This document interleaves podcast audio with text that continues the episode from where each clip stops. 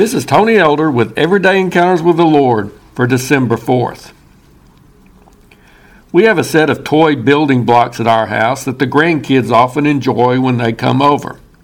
On such an occasion, one of our grandsons asked me to build a robot out of those interlocking pieces.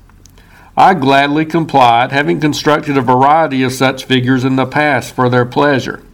However, I didn't get far into the project when my grandson started helping me by adding his own blocks to my creation. He wanted to put some pieces in certain places that I knew would cause the robot to be lopsided and unable to stand up properly. So I tried to tell my young building partner not to put the blocks there, but he insisted on doing it anyway, in spite of several warnings. Now, certainly I could have forced the issue. After all, I am quite bigger than he is. Or I could have simply used my serious, authoritative adult voice to overrule his wishes. But I didn't.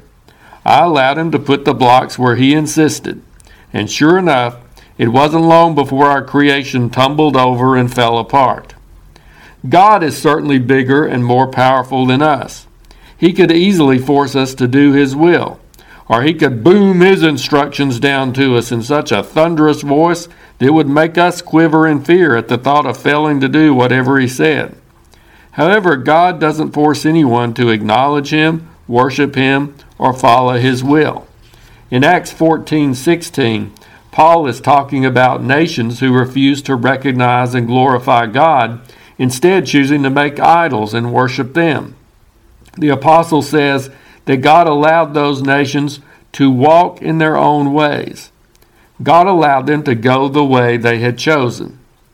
God still allows us to walk in our own ways. He shows us the truth, but it's up to us to acknowledge it. He offers us the opportunity to receive the gift of eternal life, but we have to reach out and receive it. In various aspects of our lives, God will show us the best way to build if we'll listen. He'll direct us in the way we should go. But if we insist on doing things our way, in the end, He'll let us, although it will be to our detriment. Sooner or later, that structure or life that we've built apart from Him will tumble over and fall apart. However, Paul continues in that passage to say, Nevertheless, God did not leave himself without witness. Although God didn't force those nations to obey him, out of love for them, he left a witness or reminder to testify as to who he is. It says that he did good to them, giving them needed rain, fruitful crops, and filling them with food and gladness. When we choose to walk in our own ways, God still leaves us a witness by showing his goodness and love to us in various ways. Those acts testify that there is a God who loves us, a Father who wants us to come home to him. They're like little post it notes from God.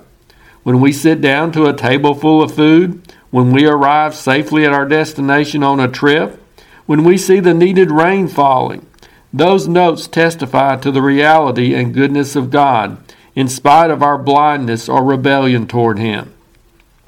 If we're insisting on walking in our own ways instead of following God's direction, Let's respond to those ever present reminders that our loving Father is calling us to turn back to Him. He won't make us do it His way, but there's no doubt that His way is best. If you're interested, Everyday Encounters with the Lord is available in both book and ebook formats. Now I pray that you'll encounter the Lord today in your own everyday experiences.